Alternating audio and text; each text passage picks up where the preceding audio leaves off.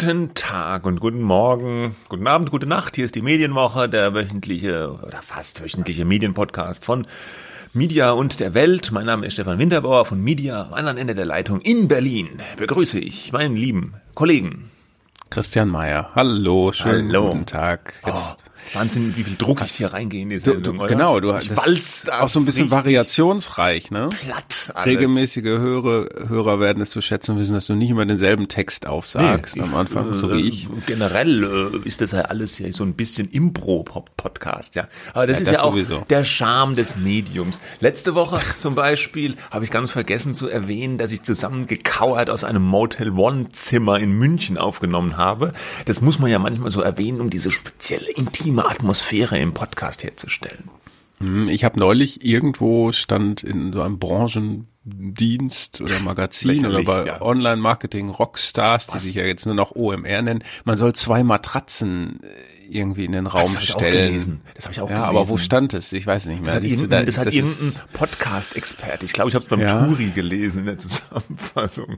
Der, Oder hat da so, ganz, ja. der hat da ganz viele schlaue Tipps gegeben. Aber da habe ich mir machen nur kann. gedacht, ist bestimmt ein guter Tipp, aber wo, das Kannst ist du doch dich daran blöd, wenn du erinnern? immer zwei Matratzen Kannst in der hervorzerren ja, musst. und die auch mitnehmen. Kannst du dich daran erinnern, als ähm, bei einem unserer, als wir noch jung und dumm waren im Podcast-Business, als wir mit Sascha Lobo in Berlin in so einem Coworking Space aufgenommen haben und dann meinte Ja. Sascha Lobo, es sei eine gute Idee, unsere Mäntel irgendwie Mhm. aufzuhängen, um den Schall zu schlucken. Der Ton war hinterher Ja. trotzdem beschissen.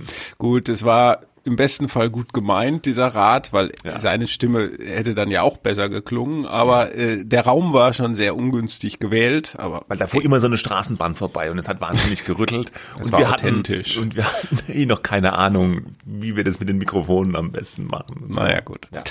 Okay. Ja, jetzt ist alles Jetzt ist alles gut. Ja, gut. Ja, wir haben äh, ein paar Termine, äh, zwei Termine abzuhaken als Themen in dieser Woche.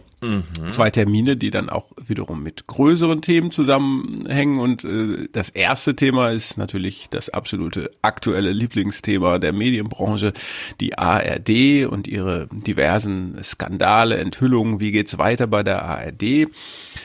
Und ich war am Donnerstag, also gestern ähm, von heute aus gesehen, ähm, in Köln. Da haben die einige ARD-Intendanten eine Pressekonferenz gegeben.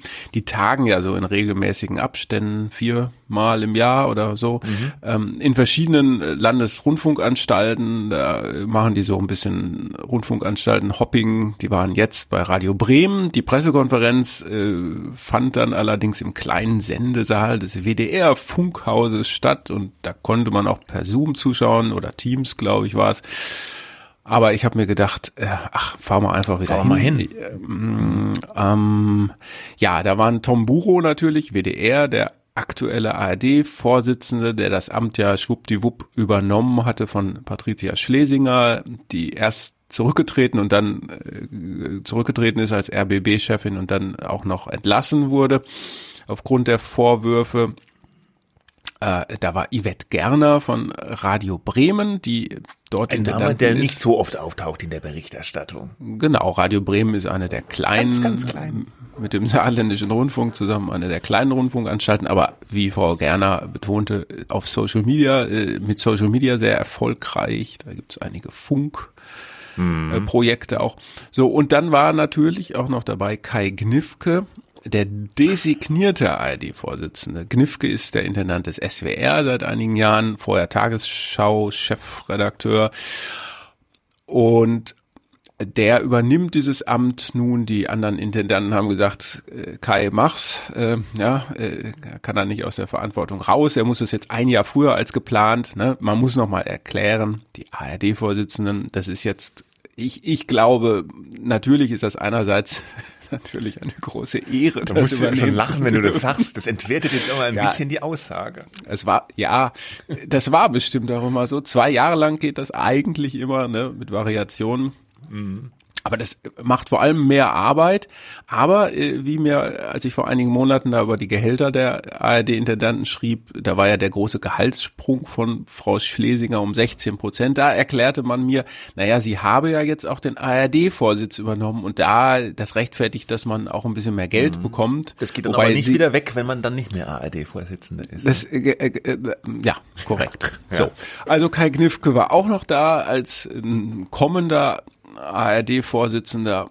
Ähm, und äh, äh, Christine Strobel, die äh, Programmchefin vom ersten, ähm, äh, äh, wie heißt Programmdirektorin heißt mhm. es ja offiziell. So, es war aber auch eine Person nicht da. Das war Katrin Fernau, die neue Interimsintendantin äh, von äh, vom RBB. Warum war die nicht da? Weiß man das? Ja, äh, wurde begründet. Sie hat nämlich gestern, also am Donnerstag, ihren ersten Arbeitstag ja. gehabt beim RBB und da habe sie jede Menge Termine. Zitat. Ja. Mhm, mhm. Ähm, ich muss sagen, ja, man kann das natürlich so interpretieren, dass man sagt, ist jetzt genug geredet. Die hat ja auch am Anfang gesagt, sie guckt sich das jetzt alles an, die muss sich einarbeiten.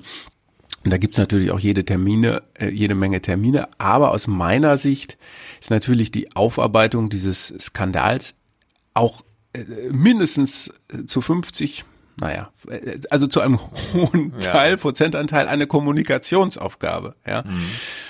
Und da hätte man sich auch angesichts der vielen Termine vielleicht äh, eine halbe Stunde rausschlagen können, um zu sagen, wir schalten die Frau Fernau jetzt mal kurz zu äh, aus Berlin, die beantwortet äh, da ein paar Fragen. Hätte man so ein bisschen Goodwill vielleicht demonstriert. Ich sage jetzt gar nicht, dass es böser Wille war, aber ich fand es nicht gut, dass sie da jetzt gar nicht aufgetreten ja, ist.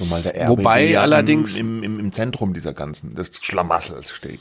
Ne, nicht die äh, Frau Fernau, aber eben der, äh, der ganze RBB. Ja.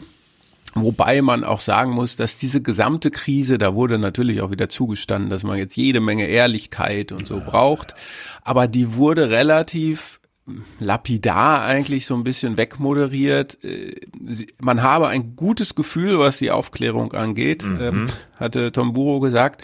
Und im Übrigen ist ja auch nicht so ganz falsch. Im Übrigen ist das halt Sache der Anstalten, ja, weil jede Anstalt für sich und als ARD-Chef kann man ja auch nicht so und so, wie man gerade will. Das, es kam mir allerdings schon ein bisschen, es kann ja nicht sein, dass die ARD-Intendanten tagen und auch Herr Knut, äh, der, der Chef vom NDR, ja, und Frau Fernau sind da und dann redet man nur so ein bisschen, ja, das läuft ja jetzt die Aufklärung, da sind die Kanzleien ja jetzt dran und die Compliance äh, wird untersucht und das, da haben wir jetzt ein gutes Gefühl. Ich kann mir das echt, äh, wenn es so ist, fände ich es jetzt ein bisschen wenig. Natürlich ist es richtig, dass man ab einem bestimmten Zeitpunkt auch mal auch externe äh, sagen Prüfer machen lassen muss. Aber mh, hm, ich fand es so ein bisschen wenig, was da äh, rüberkam. Ne? Ich erwarte konkret. jetzt gar nicht, ja, ich erwarte jetzt gar nicht, dass da jemand äh, dass die alle in Sack und Asche da äh, rumlaufen. Ne? Am Vorabend war der Deutsche Fernsehpreis in Köln verliehen worden. Ne? Da war man dann irgendwie guter Laune, weil da gab es ein paar Preise. Aber ich erwarte das nicht. Nur ich hätte mir schon äh, angesichts auch dieser Aussage, man wolle jetzt priorisieren, auch zu priorisieren, dass man zu dem Stand ein bisschen mehr sagt, als das, was dann am Ende gesagt wurde. Ähm, ich war ja, ich war da nicht, ich war auch nicht zugeschaltet. Ich habe von außen nur zwei Dinge mitbekommen. Das eine kannst du mir vielleicht noch gleich erklären. Das habe ich nicht so richtig kapiert. Äh, einmal, Sie haben beschlossen, Sie wollen jetzt ARD-weit einheitliche Compliance-Richtlinien einführen. Habe ich das richtig gelesen? Ja, ja, ist richtig. Ja. Das ist ja eines, was etwas, was als Problem identifiziert wurde. Die haben alle so ein bisschen unterschiedliche Richtlinien, ja. Und dann sagen wir mal so, der RBB hatte ein bisschen weichere, schlechtere, weniger strenge Richtlinien als jetzt vielleicht der WDR. Und jetzt soll das alles vereinheitlicht werden. Ist ja schon mal eine gute Sache. Okay. Ja, ja ja, Klar, du brauchst natürlich an, immer jemanden, der sie umsetzt. Ja, und kommt auch ein bisschen drauf an, wie die dann ausgestaltet sind. Aber wenn man mhm. jetzt unterstellt, die sind dann okay, dann ist es schon mal gut, wenn es einheitlich ist. Ähm, dann werden zwei Arbeitskreise gebildet irgendwie. Das ja, sind schon gebildet sind schon worden. gebildet worden, ja.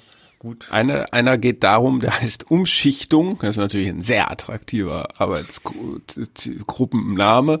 Äh, da geht es darum, die sollen jetzt schauen, was, also platt gesagt, was können wir vom Linearen weglassen, damit wir mehr ins Digitale investieren können, weil mehr Geld gibt's ja nicht. Ja, aber das hat ja mit den Skandalen nichts zu tun. Nein. Das ist ja so die allgemeine Reform. Äh, das ist sozusagen die Transformationsreform und auch die andere Arbeitsgruppe, die von äh, da Yvette Gerner und Florian Hager vom Hessischen Rundfunk geleitet wird. Da geht es darum, wie schafft man mehr Digitalisierung in den einzelnen Rundfunkanstalten, ohne dass Doppelstrukturen aufgebaut mhm. werden. Ne? So Stichwort Mediatheken und so weiter. Ja, ja wenn da jeder wie bisher sein eigenes Ding macht, dann äh, ist das für die einzelnen Sender vielleicht in Ordnung, aber zusammengenommen kostet es natürlich viel mehr und auch viel mehr Aufwand, neun eigene Systeme für irgendwas aufzubauen, wenn du doch eins nehmen kannst, das dann alle benutzen. Mhm. Doppelstrukturen, zum Beispiel wie wenn, das wäre ja auch schlimm, wenn die ARD und das ZDF gleichzeitig äh, das Staatsbegräbnis der Queen im Fernsehen übertragen würden. Ne? Wird ja auch gar keinen Das ist Sinn so eine inhaltliche ja. Doppelung. Ne? Das ja. wurde ja auch teilweise tatsächlich bei so royalen Anlässen immer mal wieder kritisiert. Ich glaube, das wird auch so gemacht noch. Moment. Kann, kann gut äh, sein. Bei, bei, der, bei der Queen jetzt. Also ich habe es irgendwo gelesen, aber egal, finde ich jetzt gerade nicht. Gut. Äh, und dann die Sache, die ich nicht kapiert habe. Ich habe gelesen, Tom Buro hat gesagt, er zahlt jedes Jahr 50, nee, einen fünfstelligen Betrag. Einen hohen fünfstelligen. Einen hohen fünfstelligen Betrag an die ARD oder den WDR zurück. Warum zahlt er ja. dann Geld zurück? Ja, das ist so, er habe damit einer Praxis seiner Vorgänger gebrochen, sagte er. Das kam auf eine Nachfrage, wie das denn jetzt nur mit seinem Gehalt sei. Ähm, also die einige ARD-Intendanten sind gleichzeitig Aufsichtsratschefs oder zumindest auch Mitglieder von ARD-Tochterfirmen. Mhm. Also da gibt es ja einige. Die Bavaria Produktionsfirma beispielsweise. Ja, und da ist, glaube ich, Buro Aufsichtsratschef. Ähm, oder die, äh, das Studio Hamburg in Hamburg. Mhm. Oder so eine Media Group, ja, WDR Media Group oder NDR Media Group. Das sind die Vermarktungstöchter auch, ne? Mhm. Ähm, die, die Werbung verticken. Und und da sind interessanterweise kann man ja auch hinterfragen, ob das alles so sinnvoll ja. ist, dass ein Intendant eine eigene Tochter kontrolliert. Mhm, ja, mhm. ähm, da mhm. bekleiden die dann Funktionen mhm. äh, im Aufsichtsrat mhm. und dafür gibt's Geld. Geld. Mhm. Und dieses Geld überweist Buro zurück an den WDR. Aha. Und die anderen machen das nicht?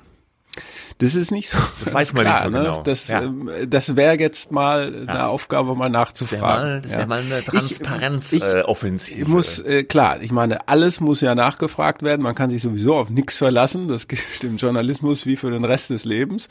Aber ähm, ich hatte irgendwann mal so einen Artikel von 2013 oder so nachgelesen, wo damals bei der Ausweisung der Gehälter dann noch, da, und da kommen dann noch so und so viel 10.000 Euro dazu für Aufsichtsratsposten bei XYZ. Mhm. Ähm, und ich war der Ansicht, dass mit dieser Praxis damals, als die Gehälter dann erstmals veröffentlicht wurden von den ARD-Intendanten, äh, dass man damit gebrochen habe, dass man das abgeschafft habe, weil, sorry, aber irgendwie scheint es doch zu einem Job dazu zu gehören, ja. äh, dass man bei einer Tochterfirma mal nachschaut, wie es da aussieht, muss das jetzt noch extra vergütet werden? Findet ja, ja. das denn wirklich außerhalb der eigentlichen Arbeitszeit statt? Und geht diese eigentliche Arbeitszeit mhm. tatsächlich von 8 bis 17 Uhr und danach kommt dann die Bavaria dran? Mhm. Ne, so. Aber das ist das. Das ist also insofern, wenn man so will, sauber, dass er es tut. Äh, er hat dann darauf verwiesen, dass er das macht, hat aber offen gelassen, ob das äh, bei den anderen auch so ist. Ja, ja. Also da ist noch ein bisschen, ne, ich sag mal, Luft nach oben, was die Transparenz betrifft. Ja. Er war sich übrigens, er hatte gesagt, er sei sich relativ sicher, dass jetzt auch die Direktorenposten, die Gehälter exakt äh, ausgewiesen werden, wenn ich es richtig verstanden habe. Im Augenblick ähm, ist das nicht so namentlich zugeordnet. Ne? Ähm, da, da ist in der Transparenztabelle dann nur, was verdient ein Direktor, mhm. ja, ähm, das ist so die zweite Führungsebene unterhalb des Intendanten und äh, das lässt sich aber, es gibt ja immer mehrere Technikdirektoren äh, mhm. und Programmdirektoren und so weiter. Das muss, das dürfte noch gerne ein bisschen transparenter werden. Das soll wohl auch äh, kommen. Ja, ich habe ich hab die Woche noch einen Beitrag von ZAP gesehen im Fernsehen. Das ist dieses Medienmagazin vom NDR. Die haben jetzt, die beschäftigen sich jetzt größtenteils auch mit dem eigenen Haus. Da gab es, da haben wir auch schon drüber geredet, letzte Woche diesen Fall von dieser Frau Rossbach, die die Chefin des Regional-NDR-Programms Hamburg, äh, genauen Titel weiß ich jetzt nicht, aber die hat da das Programm verantwortet und der Vorwurf ist, dass sie da ihre Tochter hat eine PR-Agentur und dass sie praktisch dafür gesorgt haben soll, dass Kunden dieser PR-Agentur da immer sehr prominent im Programm auftauchen und beim NDR wird das jetzt auch alles aufgearbeitet. Und ich muss sagen, ich fand das schon ja, einerseits beeindruckend, äh, wie emsig und gründlich die Leute von ZAP, die, die Redaktionsmitglieder da in eigener Sache recherchieren und es auch im Fernsehen da aufbereiten. Also das muss ich sagen, fand ich gut, ja. Äh, ähm, da gibt's offenbar keine Scheu, ja, von Seiten der, der Journalisten, der Redaktion, das auch selbst äh, die eigenen Themen ja offenbar genauso zu behandeln wie die Themen von anderen Häusern. Aber dann war dann wieder so, äh, äh, zum Beispiel der Intendant Knut vom NDR heißt es wieder, der Intendant stand nicht für ein Interview zur Verfügung. Ja, und hm. dann haben sie den Justiziar interviewt vom NDR und der war ja auch, der war auch ganz, ich sag mal, zugeknöpft. Ja, ja, hm. das sind laufende Verfahren, da sagt er jetzt erstmal gar nichts zu und so. Und am Ende haben die die Journalistin, die das gemacht hat, die Redakteurin auch gesagt, ja, das ist alles irgendwie ein bisschen unbefriedigend. Ja, wir kriegen hier auch keine Antworten. Also das war interessant. Hm. Einerseits die Redaktion arbeitet so sozusagen ja an der Transparenz, will das selber aufklären und die Führungsebene benimmt sich aber auch wie jetzt die Führungsebene eines x-beliebigen Unternehmens, was vielleicht auch in irgendeinen Skandal verwickelt ist und sagt erstmal gar nichts, keine Interviews, äh, verweist auf laufende Verfahren und so. Das hat jetzt auch nicht den besten Eindruck für die Führungsebene hinterlassen, wenn man sich diesen Beitrag angeguckt hat. Nee, ich glaube, es gibt eigentlich nur wenige Situationen und Konstellationen, wo man dann sagt, äh, da stehe ich leider nicht für ein Interview zur Verfügung. Ja. Und ja, das und, scheint mir jetzt keine dieser Konstellationen zu sein. Und vor allem, wenn, wenn, wenn, wenn, wenn die ARD da so ein bisschen, ja, jetzt im Fokus steht und, und alle sagen, ja, Transparenz, wir müssen es aufarbeiten. Und dann geht der Chef hin und sagt, hm, Interview lieber nicht, ja. Also, äh, ja, der Knut, äh, muss man natürlich auch sagen, ähm, äh, hat in dem Fall ja gleich zwei Baustellen. Ne? Also der Fall von der Frau äh, Rosbach äh, da, die PR-Aktivitäten mhm. ihrer Tochter äh, unterstützt unterstützt zu haben scheint. Und Kiel kommt noch dazu, da soll ja wohl auch massiv so die Vorwürfe Berichterstattung, die jetzt sich gegen den Daniel Günther von der CDU gerichtet hätte, den Ministerpräsidenten, naja, so ein bisschen abgefedert worden sein oder sogar Interviews mit Kritikern äh, sozusagen verboten worden sein. Ja. Mhm. Da war ja dieses von dem Klima der Angst der Rede. Das ja, war bei Rosbach die auch die Rede, das Klima ja, der Angst. Mein Gott, ja. überall. Ja. ja, das ist, äh, also ich meine, das ist ja so eine Phrase, aber ganz, ganz zufällig äh, wird sie wohl nicht bemüht und das ist eigentlich überall, egal in welchem Unternehmen, wo man von einem Klima der Angst spricht, kann man nur sagen, äh, das, das kann es einfach nicht mehr geben und umso, da müssen die Leute eben was sagen und äh, laut werden. Und äh, ich glaube, die Zeiten sind so, dass die Chefs das nicht alleine aussitzen können. Ne? Nee, und vor allem, die müssen auch selber mal in die Bütt, ja. Also ja. die müssen sich dann auch mal äußern und nicht immer nur sagen, ja, ja, Transparenz, sondern auch mal Rede und Antwort stehen. Okay. Das wird uns sicherlich noch weiter beschäftigen, dieses Thema. Genau. Kai Gnifke übrigens hatte ja noch einen ah, Vorschlag. Entschuldigung. Ach, was war das denn? Ich habe auf den falschen Knopf. Knopf. Du wolltest den Knüllknopf, aber ich wollte ja, noch sagen, ja, Kai okay. Gnifke als, er hat nicht nur gesagt, er will sich jetzt wirklich um die wichtigen gesellschaftlichen Themen kümmern und sagen wir mal die Aufklärung, ja, ja, das läuft schon. Ähm, er hat auch ja einen Vorschlag in einem Interview mit der Allgemeinen Zeitung in Mainz gemacht. Man könnte ja die Mantel, also ein Mantelprogramm machen für die Dritten der ARD. Ne? Das wäre dann so, dass alle dasselbe, alle dieselbe Tatortwiederholung um 20.15 ja. Uhr zeigen, aber dann zwischendurch in die neuen angeschlossenen Funkhäuser geschaltet wird, um da das regional, die Informationen aus der Region abzuspulen. Ähm, fand ich jetzt erstmal für ARD-Verhältnisse sogar ganz pro progressiv, ja. Ja, kann man wenig dagegen sagen. Ich meine, das ist ja eh ein Witz, dass die Dritten so eine Art verkapptes äh, zusätzliches Vollprogramm noch ja. sind. Ja klar. Er kann das natürlich auch als ARD-Vorsitzender, da sind wir wieder am Ausgangspunkt, gar nicht irgendwie äh, bestimmen Nein. oder so. Ne? Wenn die anderen sagen, pff, ja, das kannst du dir gerne vorstellen, aber interessiert uns nicht, äh, mhm. dann ja, kann er nichts machen. Da kann er nichts machen. Ja. Jetzt darf ich Gut, jetzt kannst du knüllen. So, der zweite Termin dieser Woche. Jetzt gehen wir in die Privatmedien und weg vom Fernsehen, in die Printmedien, die gute alte Zeitung. Aber die ist ja heutzutage auch ganz digital. Der BDZV hat diese Woche seinen Kongress abgehalten. Der BDZV steht für, Achtung, jetzt muss ich wieder aufpassen, Bundesverband der äh, Digital-Publisher und Zeitungsverleger oder umgedreht, gell? Die haben das, nee, das D, glaube ich, was, erst das D, ne? Ja, ja. das D, was früher mhm. mal für Bundesverband für deutsche Zeitungsverleger stand, haben sie dann des Deutschen irgendwie gestrichen, haben aus dem D digital gemacht, mhm. weil sie jetzt auch alle sehr digital sind. Dein Ober, Ober, Oberchef hm. Matthias Döpfner. Weiß nicht, ob da noch ein Ober gefehlt hat. Ober, äh, äh, CEO von Axel Springer mhm. ist noch äh, äh, Präsident vom BDZV. Ja, gab ja. so ein bisschen Ärger äh, mit seinen SMSen, Propagandaassistenten, müssen wir jetzt nicht mal alles ausbreiten. Äh, ich glaube allerdings, dass das gar nicht der Anlass gewesen Nein. ist. Ne? Der Anlass ist halt, dass man immer sagt, äh, der äh, Döpfner ist äh, Chef eines großen Medienkonzerns und beim BDZV sind doch so viele regionale, kleinere ja. Zeitungsverleger. Haben die denn überhaupt die gleichen Interessen? Ja, ne? wobei die, die, die, die, die Propaganda-Assistenten-Message hat schon auch für Ärger gesorgt bei den Verlagen. Das kann man nicht wegdiskutieren, denke ich. Es gab da Kritik, ja, und äh, äh Diskussionen, so sage ich mal, Jedenfalls hat Döpfner irgendwann jetzt vor einiger Zeit gesagt, okay, ich gebe das Amt ab, weil habe auch so viel zu tun in den USA. Da haben sie ja Politico gekauft, äh, stellt das Amt zur Verfügung und jetzt hat er da beim Kongress seine letzte Rede gehalten als BDZV, als Zeitungsverbandspräsident und den Weg frei gemacht für eine neue Struktur. Ja, die Rede war, soweit ich das gesehen habe, das erwartbare Pressefreiheit, diese neue Medieninitiative da auf EU-Ebene hat er stark kritisiert.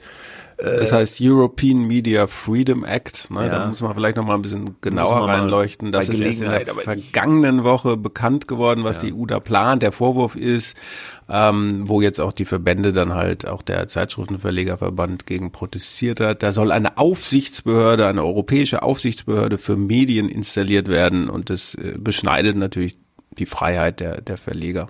Ja, äh, ja, Sinn von dem Ding ist, dass man halt in so autokratisch oder zur Autokratie tendierenden Ländern versuchen will, die Pressefreiheit zu stützen, aber in den demokratischen Ländern besteht dann umgekehrt die Gefahr, dass da staatlich eventuell eingegriffen werden kann. Ja, wird sehr kontrovers und kritisch diskutiert. Er hat viel für die Freiheit gesprochen, macht er ja immer. Ja, jetzt ist er dann weg. Äh, wie geht's weiter beim BDZV? Sie wollen jetzt keinen Präsidenten mehr, hm, sondern einen Vorstand ins Leben rufen. Äh, ja, wer da drin sitzen wird, ist noch nicht so ganz klar wahrscheinlich die aktuelle Geschäftsführerin, Frau Sigrun Albert, die ist jetzt noch nicht so öffentlich auffällig geworden. Wie Hatte ein großes Interview in Horizont gegeben. Ja, ja. ich habe es nicht gelesen.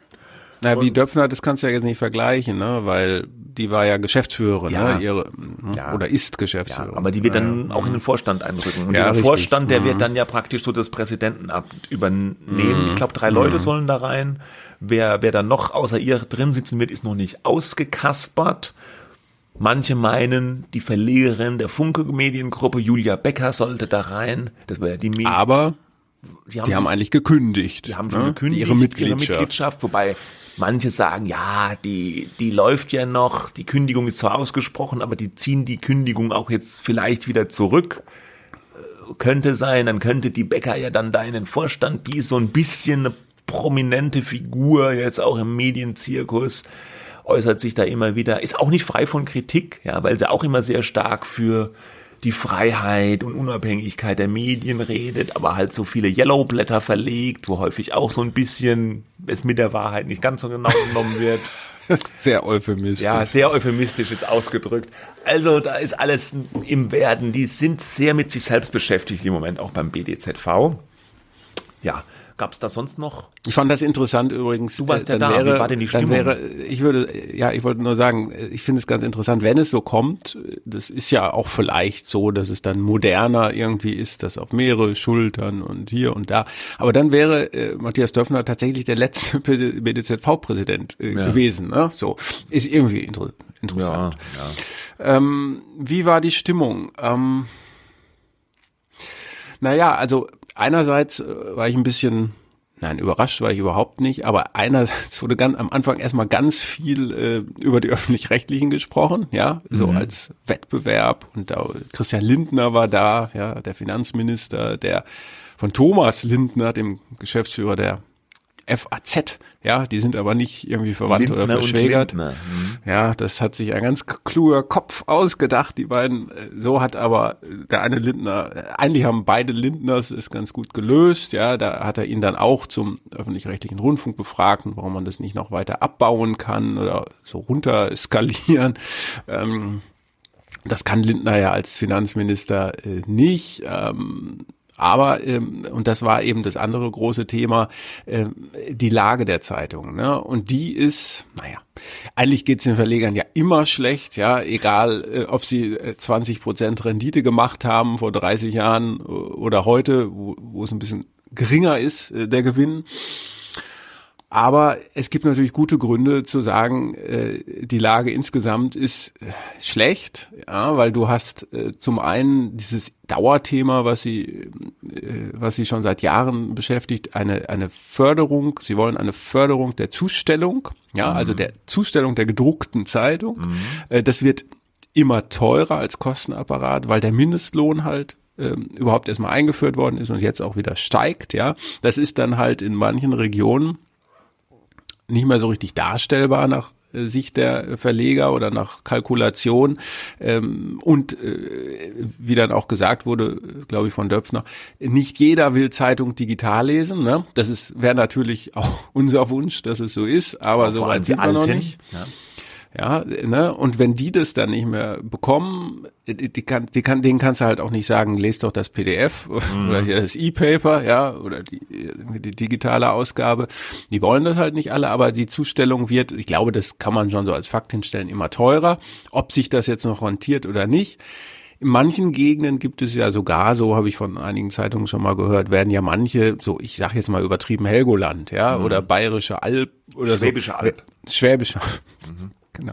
Da werden ja dann Abonnenten teilweise ge gefragt, ob sie nicht lieber umsteigen wollen auf die ähm, digitale das Ausgabe. Ist aber ne? tatsächlich ein Problem. Ja. Es ist ein großes Problem und dann kommt natürlich kommen die steigenden Papierpreise dazu. Das ist mhm. ein riesiges Thema, das so ein bisschen noch selbst in den eigenen Medien so ein bisschen unterverkauft ist oder vielleicht denkt man auch, was interessiert den Leser, aber die Papierpreise, das beschäftigt auch die Buchbranche äh, sehr, steigen und zwar sehr stark. Ex extrem, ja. Extrem. Äh, also wirklich großes Thema, können wir vielleicht auch mal darüber sprechen. Und dann natürlich die Energie, äh, Strompreise, alles, ja. Die Autos, und die die Zeitungen durch die Gegend fahren. Und die Ausländer, genau. die durch die Gegend fahren. Und das sind diese gesamten Infrastrukturkosten, wenn man so will, dass das Ding überhaupt gemacht werden kann. Und äh, da, ähm, da wird's dann eng. Mm, da wird's eng. Ja, also die Politik äh, will ja auch äh, immer, die sagt, sie machen da irgendwie was, aber was jetzt konkret kommt, ist noch nicht bekannt. Letztes Jahr ist diese Zustellforderung, die wurde dann erstmal, ja, die war erstmal geplant, dann wurde es gekippt, weil man dann gesagt hat, ja, man kann jetzt nicht nur Printzustellung fördern, das wurde jetzt zu so einer allgemeinen Förderung umgebaut, das war dann aber auch nicht so gelungen, dann wurde das Ganze gekippt, soll jetzt neu verhandelt werden. Ich glaube, heute soll es vielleicht sogar im Laufe des Tages äh, äh, da was geben von der Regierung, wie sie sich das vorstellen. Äh, soll was kommen, man weiß aber noch nicht genau was. Ja, aber die Verleger dringen natürlich stark darauf, dass die Zustellung gefördert wird. Die Digitalos sagen natürlich, was soll man denn jetzt das Print fördern? Das ist doch eh ein Auslaufmodell, das braucht doch keiner mehr und wir brauchen doch dann auch ein bisschen was an Förderung. Aber das hast du ja schon angedeutet, es geht halt es geht halt um diese wahnsinnigen Kosten, gerade für den Printvertrieb und das eben, äh, jetzt sag ich mal, so ein Mütterchen in einem Seitental der Schwäbischen Alb, da musste dann einmal den Berg hochfahren und den Berg wieder runterfahren um vielleicht dann so drei, vier Abonnenten, Abonnentinnen mit so einer Zeitung zu beliefern. Und das lohnt sich dann einfach nicht mehr. Und jetzt kann man sagen, okay, dann beliefern wir die einfach nicht mehr, lohnt sich nicht, dann kriegen die halt keine Zeitung mehr. Und wie du schon gesagt ja. hast, iPad nehmen die auch nicht. Dann sind die ja. abgeschnitten von der Zeit. Ja, das darf man natürlich auch nicht unterschätzen. Manche nehmen dann schon das iPad, manche ja, älteren manche Leute sind vielleicht digitaler als man selbst. Ja, aber so viele, ungefähr, also ne? ich habe das schon gehört von, von so regional Lokalverlagen, die wollen ihre gedruckte Zeitung haben. Ja, ja. Und da wird dann natürlich der Bogen von den Verlegern ähm, nicht zu Unrecht geschlagen zur Demokratie. Ne? Das ist ja dann immer der große Sound, der da drüber liegt. Ja, wir sind die Demokratiesicherung. Ohne Medien keine Demokratie. Ähm, und da wird dann die Politik auch in die Pflicht genommen. Ne? Nicht etwa, und das ist ja, das muss ja um jeden Fall, äh, um jeden Preis vermieden werden, nicht etwa um irgendwie Redaktionen oder Inhalte zu fördern. Ne? Das ist ja auch das mhm. große Thema ähm, wie staatsnah äh, ist der öffentlich-rechtliche Rundfunk, aber werden die, vielleicht die unabhängigen Zeitungen auch staatsnäher, wenn äh, sie Subventionen erhalten. Ne? Aber mhm. zumindest die Rahmenbedingungen, die viel zitierten Rahmenbedingungen müssen halt stimmen, sagen die Verleger, fordern die Verleger, damit sie ihren äh, demokratischen Auftrag wahrnehmen können. Mhm. Ne? Ja, ja. ja gut, und das sind diese steigenden Kosten und parallel äh, natürlich auch nach wie vor sind die massiv unter Druck wegen Digitalanzeigen, die von großen Plattformen abgegriffen werden. Ähm, ja, also gab's von noch? daher, mh, hm, wenn noch? du mich so jetzt fragst, wie die Stimmung war, ja. ich also gedämpft würde ich sagen. Es sind ja sehr sehr viele Herren immer nach wie vor noch, war früher noch viel extremer. Grauen ja, Herren. Äh, ja, ne, teilweise nicht nur alte, sondern auch junge, aber es ist nach wie vor so eine sehr männerdominierte, äh, männerdominierte Veranstaltung. Es wurde schon ein bisschen runtergefahren an so Essen Was? und so, ja, also das ist, ein bisschen was, ja. Also. Ne, so, aber da, man merkt so, die Zeiten sind andere. Ja, ja es geht so, so positiv gesprochen könnte man sagen, es geht um die Inhalte äh, und jetzt weniger darum, irgendwie eine Abendveranstaltung oder sowas groß noch zu machen. Ähm. Ja, und dann gibt's ja noch den anderen Verband, der hat einen ganz anderen Weg gewählt, nämlich die Zeitschriftenverleger. Die hießen früher mal VDZ. Verband der deutschen Zeitschriftenverleger, die haben sich vor einiger Zeit umbenannt in Medienverband der freien Presse, M V Medienverband FP, ja, bisschen sperrig. Und die haben ihren Kongress, äh, die Parallelveranstaltung praktisch der Zeitschriftenverleger einfach mal abgesagt dieses Jahr. Weil, haben sie? Ach, ja, huch, weil Krise, keine Zeit. Die, die, die Zeitschriftenverleger sind so mit der Krise beschäftigt, die kommende Wirtschaftskrise, äh, schwierigen Verlagen, keine Zeit für einen Kongress, abgesagt, Ach. ins nächste Jahr verschoben. Echt? Ist das jetzt, meinst du, eine, sozusagen, sozusagen eine Maßnahme, um so ein Signal zu setzen und in Wirklichkeit hätte man es vielleicht schon hingekriegt, aber man will einfach mal so, so ein Zeichen setzen? Oder ich glaube, die sind sich untereinander. Da gab es ja viel Streit. Also dieser, dieser Medienverband, der ist ja entstanden, weil dieser vom VDZ, der Berliner, Berlin-Brandenburg, ah, weiß ich jetzt gar nicht, so ein Berliner Verband, der war da abtrünnig die konnten sich nicht einigen auf eine Strukturreform und dann ist der Berliner Verband raus. Und dann konnten die anderen aber nicht als VDZ weitermachen. Und dann hat man sich diesen neuen Namen gegeben.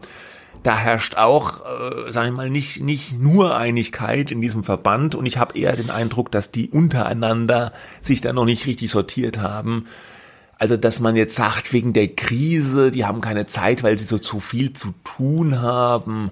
Also die Zeitungsverleger haben auch viel zu tun, glaube ich. Und die haben trotzdem ihren Kongress gemacht. Man hätte das, denke ich mal, schon, wenn auch vielleicht in einem kleinen Rahmen machen können. Ich vermute, es gibt interne Gründe, die ich jetzt nicht kenne, ganz genau, dass das nicht stattfindet. Und man hat die Krise jetzt so ein bisschen als in Anführungsstrichen Ausrede benutzt, das nicht stattfinden zu lassen. Ist meine Interpretation. Aber ich mhm. finde das eigentlich ganz bezeichnend dass diese Verbände, das sind ja Lobbyverbände beides, die sich eigentlich für die Sache äh, der Presse, der Zeitungen und Zeitschriften einsetzen, in Berlin, aber vielleicht noch viel mehr in Brüssel auch. Und die sind natürlich im Moment schon beides sehr mit sich selbst beschäftigt. Also, und da fehlt so ein bisschen, glaube ich, auch ein bisschen so die Stimme für die Pressebranche äh, in, ja, in Brüssel und in Berlin.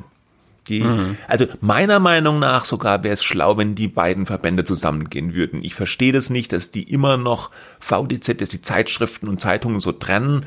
Also ich würde sagen, das sind, ist beides Presse. Ja, die haben doch beide ganz ähnlich gelagerte Interessen und die würden sich gescheiter zusammentun, um, um dann schlagkräftiger aufzutreten. Aber das ist noch nicht absehbar. Da das ist so ein bisschen so wie mit ARD und ZDF. Warum gehen die eigentlich nicht zusammen? Und dann heißt es auch immer, die Strukturen die sind Strukturen, doch ganz anders. Ja, ja wenn ja. Ein, einmal solche Dinge halt da sind, ist es ganz, ganz schwierig.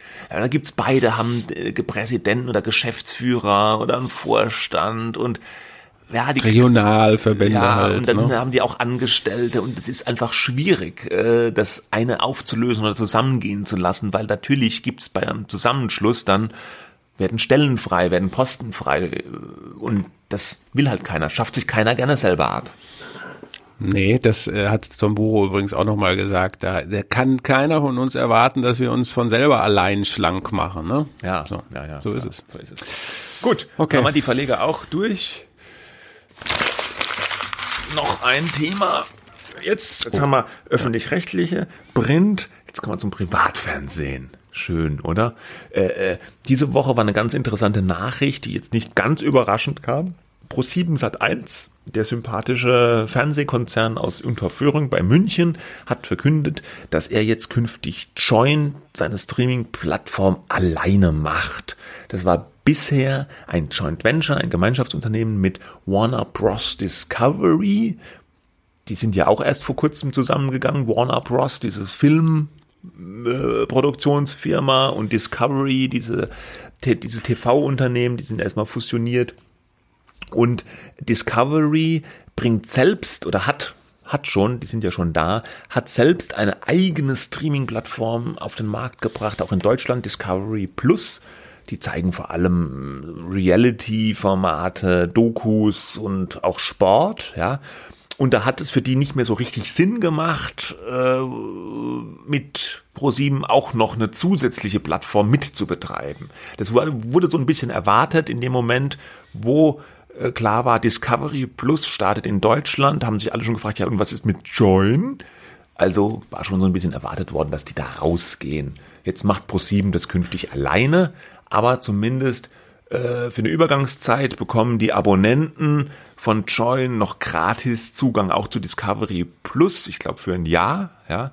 Und sie haben auch noch eine Kooperationsvereinbarung geschlossen, dass die Inhalte von Discovery auch weiterhin bei Join gezeigt werden. Ja. Wobei man sagen muss, Join, Joins Strategie ist ja nicht in erster Linie Abonnenten zu gewinnen, zahlende Abonnenten, sondern einfach nur Zuschauer, Reichweite ja. zu machen und ein werbefinanzierter äh, äh, Streaming-Dienst zu sein. Das ne? ist so ihr Hauptding, das sagte auch der, der CEO von Pro7 Sat1, Rainer Bonjean, hat das jetzt gerade in einem langen Podcast-Interview mit den lieben Kollegen vom OMR, Philipp Westermeier, gesagt, das ist ihr Ding. Join ist ja anders als die anderen Streamer, werbefinanziert, wobei so ganz stimmt's auch nicht, die haben ja auch einen Pluszugang, für den du zahlst. Ja aber sie haben eben auch einen, einen, einen viel größeren Gratis-Zugang, der halt werbefinanziert ist als die anderen und bei denen ist so diese Erlössäule Werbung viel größer und wichtiger als bei den anderen, die sich jetzt ja auch langsam äh, doch auch für Werbung öffnen. Ja, da muss man dann sagen, ich glaube auch so ein bisschen, die haben am Anfang nicht so genau gewusst, ja, was wollen sie jetzt eigentlich sein, werbefinanziert oder äh, auf Abos bedacht, auf Bezahlabos, da macht man halt beides, ja, kann man ja auch. Äh, und jetzt hat man gesehen, so ein bisschen die werbefinanzierte, äh, ähm, das Argument auch für werbefinanziertes Streaming ist, hat stark an Gewicht gewonnen. Ne? Alle Netflix wird es jetzt ab November wahrscheinlich schon mhm. einführen, so ein vergünstigste, da zahlst du halt immer noch, ne? aber ja, halt ja. weniger. Ganz frei gibt's natürlich auch, auch dieses Pluto TV und solche Sachen von Paramount.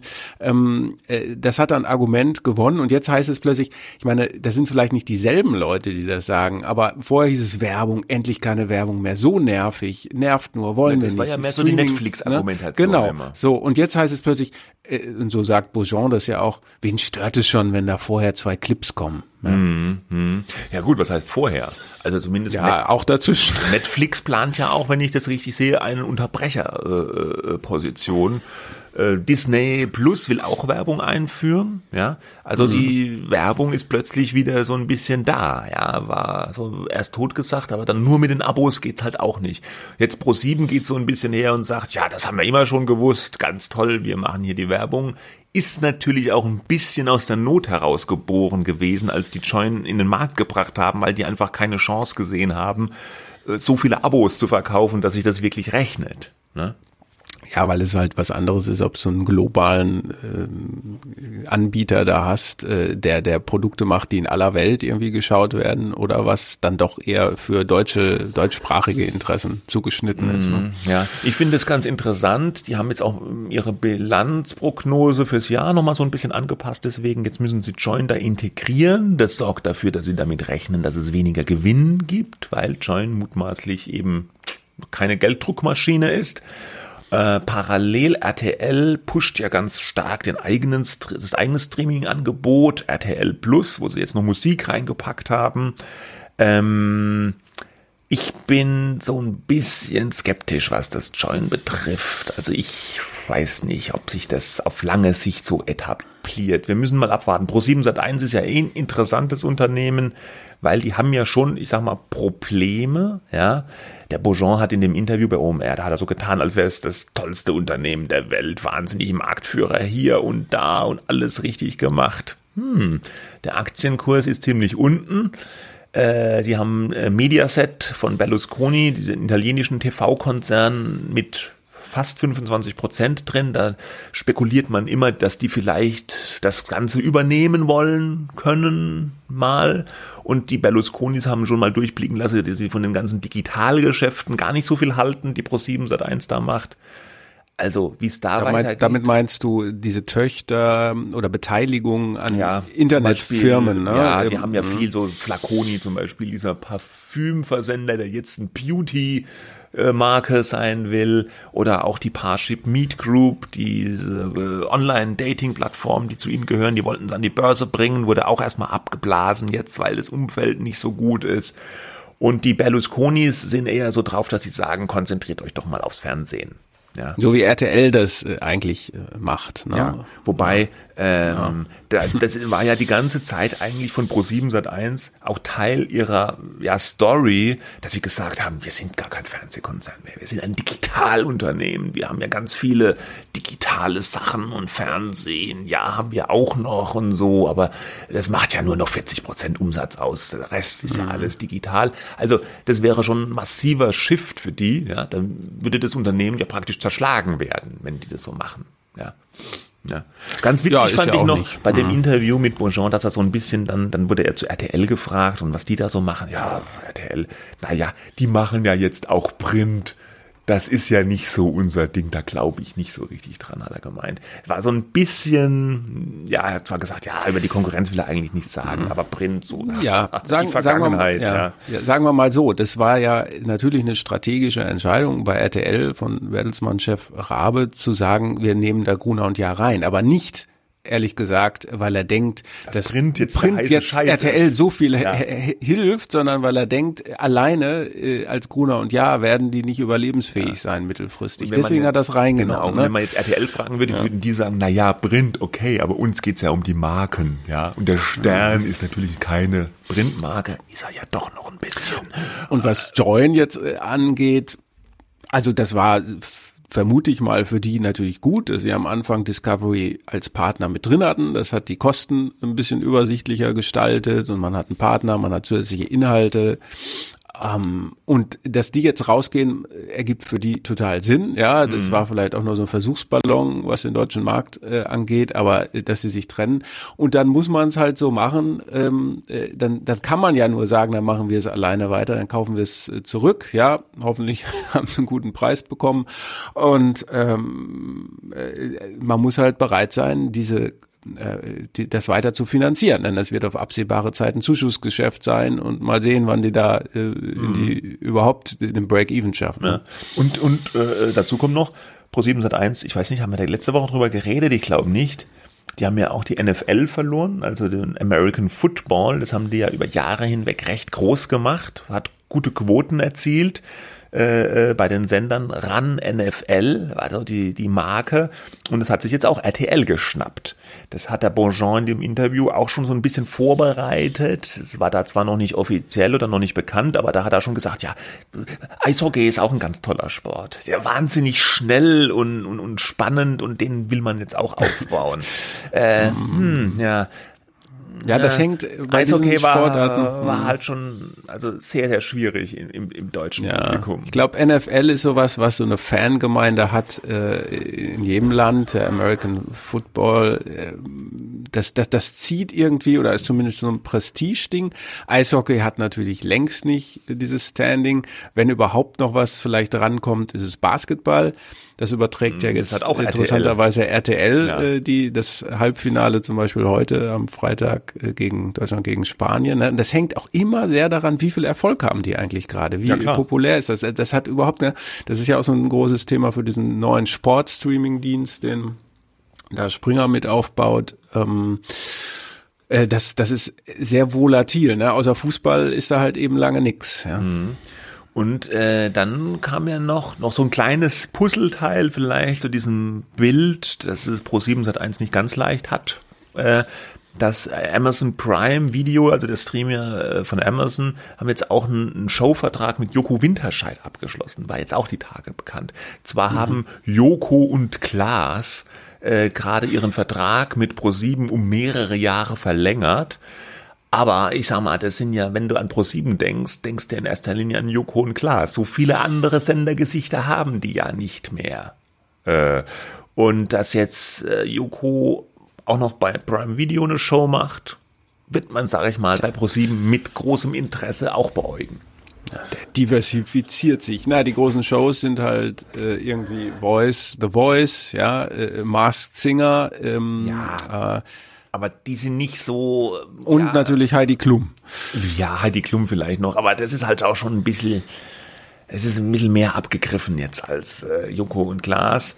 Äh, das, das Format läuft halt schon ewig, das läuft auch noch, es ist aber immer, immer wieder umstritten. Und ähm, ist es umstritten? Ja klar, wegen dem ganzen Body-Shaming und so. Die versuchen da ja gegenzusteuern, aber ja. das kommt immer ja. wieder. Ach so, die, ach so, ich meinte jetzt Joko und Klaas wäre umstritten. Ah, nee, die sind nicht umstritten. Die mag Nein, jeder. Die, ja. sind nicht, die mag jeder. Ja, der hat auch gerade einen Fernsehpreis gekriegt wieder. Und man muss sagen, dass Wer stiehlt mir die Show, diese äh, Show, wo Joko Winterscheid alleine moderiert, das ist ja wirklich mal ein interessantes Format, was es vorher noch nicht gab, was spannend, was unterhaltsam ist und auch sehr, sehr gute Quoten hat. Mhm. Und die schaffen es noch, solche neuen Formate zu bringen. Das ist gar nicht leicht heutzutage. Und wenn die rausgehen würden bei ProSieben, dann hätte ProSieben auch noch ein richtiges, großes Problem.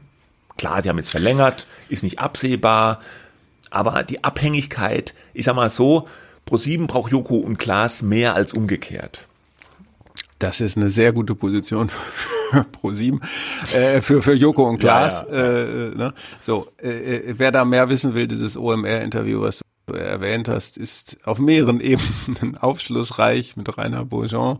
Aber man erst aber die Medienwoche zu Ende braucht, hören. Ja, man braucht äh, schon ein bisschen Durchhaltevermögen. Zwei Stunden ja. Rainer Bourgeon hm, also in einem Rutsch hat es auch teilweise einen etwas sedativen Einfluss auf mich gehabt. Auf andere vielleicht nicht. Okay.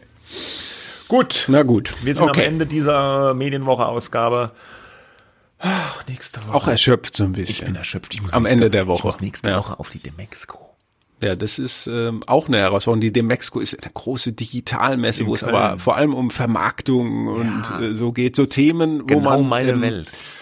Also ich erinnere mich, also ich finde es, also die ganze Werbevermarktung im Internet, das ist natürlich ein mega wichtiges Thema, aber ist auch mega anstrengend. Und äh, als ich da vor Jahren äh, war und wenn man sich darauf vorbereitet und Interviews geführt hat, ich muss zugeben, ich habe manchmal nur die Hälfte verstanden und ich habe es dann manchmal auch zugegeben. Und ich, ich bin mir nicht sicher, ob die, die da was erzählt haben, mir auch selber alles verstanden haben, weil das ist ein sehr artiges Blackbox-Geschäft, diese Werbevermarktung. Ja. Wer da alles die Anteil aufhält und technisch dazwischen geschaltet ist und wie die die Werbung dann programmatisch verteilt wird und wie das dann. Ah, aber man tut auf der Messe natürlich so, als wenn man äh, unglaublich irgendwie cool ist. Äh, aber cool ist man natürlich nur, weil da Geld verdient werden soll. Ne? Ja, ja. Und ich finde, wenn ich das nochmal sagen darf, so als Journalist, sage. ich finde es ein bisschen nervig. Mhm. Man muss sich da akkreditieren bei denen online, ja, und dann steht man offenbar mit seiner Telefonnummer und der E-Mail-Adresse da auf irgendeiner App oder wo. Und dauernd kriegt man jetzt Anfragen von, von so PR-Heinis, die mit einem reden wollen als ob man so ein bisschen so als Journalist äh, so zugeführt wird. Aber das, ja, aber das ist natürlich auch deine, das, das gehört ja zum Job dazu, aber ja, es, aber gibt, es nervt. Es gibt geschicktere und weniger geschickte Art der Anbahnungen, äh, ja, ja, was Gespräche angeht. Ja. Aber, Gut, aber das Gute ist, die Demexco ist am ja. Donnerstag vorbei stehe ich ja schon wieder Gewehr bei Fuß nächsten Freitag für eine weitere Folge Medienwoche. Total frisch. Man muss, man muss Prioritäten setzen und ehrlich sein. So sagt das Tom Buro und äh, wir das versuchen wir dabei zu bleiben. Ja. Wir Oder? machen das auch. Wir verstellen uns ja, hier nicht. Machen wir auch. So, und ich muss jetzt in meine Wochenendbesprechung, ja, weil ich am Samstag arbeiten, arbeiten, muss. Und, ja. Samstag musst du arbeiten. Hm. Ja, morgen, ja. Das ist blöd. Okay, bis nächste Woche. Gut. Schönes Wochenende. Tschüss. Ciao. Tschüss, tschüss.